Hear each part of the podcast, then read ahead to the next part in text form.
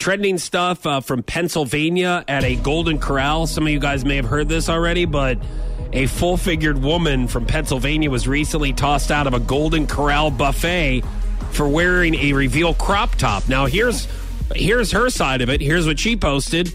I was approached by a manager and told that I was dressed too provocatively, and another customer had complained, so I needed to put something else on or leave. They have no dress code, and even if they did, they can't just pick and choose who they're going to make enforce that dress code or based on another customer complaint. I have seen people in there wearing less, and nothing is said to them, but I really do believe something that they had against me. So Golden Corral later apologized and gave her some gift cards, so she'll come back. So we're asking you guys, what do you think? Should she have been kicked out? I know a lot of you are like, well, I need to see what she's wearing, how revealing, what's too revealing. It shouldn't matter whether she's a size 0 or a size 20. I don't even think that should be a part of the conversation. I think it has to be dress code. You have to be wearing clothes at a buffet. Can we all decide on that?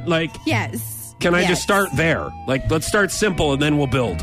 So you know those places that say no shirt, no shoes, no service, right? Usually gas stations, right. But yeah, that gives you a heads up. If they have to put that outside Golden Corral, I guess they're going to have to start doing that. But then she could argue, I'm still wearing a shirt. I think the question here is, what is too revealing? Right. What's too provocative? And who's the judge? Is it some old couple that's eating their Jell-O mold and drinking their coffee and their Salisbury steak? So maybe she shouldn't get kicked out.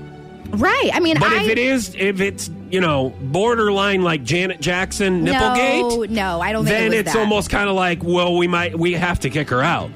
So they said that. One of the people, one of the guests complained. Well, then you move them. Move the guest who complains. You move them to a different area. The restaurant's big enough, right? Where whoever complains, unless you get more than one complaint, unless the whole restaurant is complaining, then she needs to get kicked out. Right. But if it's just one person, I don't. And if you have to have rules. Like if this is going to be an issue, you need to have a dress code that's posted up on the wall somewhere, Well, can we all agree, you got to wear something? And she did, but she still got kicked out, so that's what I'm saying. She had clothes on, but apparently it didn't cover enough. But if someone else who wasn't full-figured went in there and had the same thing on, maybe they wouldn't have been asked to leave. There wouldn't have been any complaints, so maybe that's her point, and I get what she's saying. All right, so do you think Golden Corral did the right thing? And once again, this is in Pennsylvania. Did they do the right thing? We're going to get to some of your comments here and read her statement again from our Foch and Sarah Facebook page. Yes. Should she have gotten kicked out? Should they have kicked somebody else out? The old people for being judgmental. They're going to leave anyways. They usually do 4:30 dinners. Yeah. So what's it? You know what I mean? They're not going to. They'll be gone soon. Not from the earth, but just from the restaurant. Well, that too.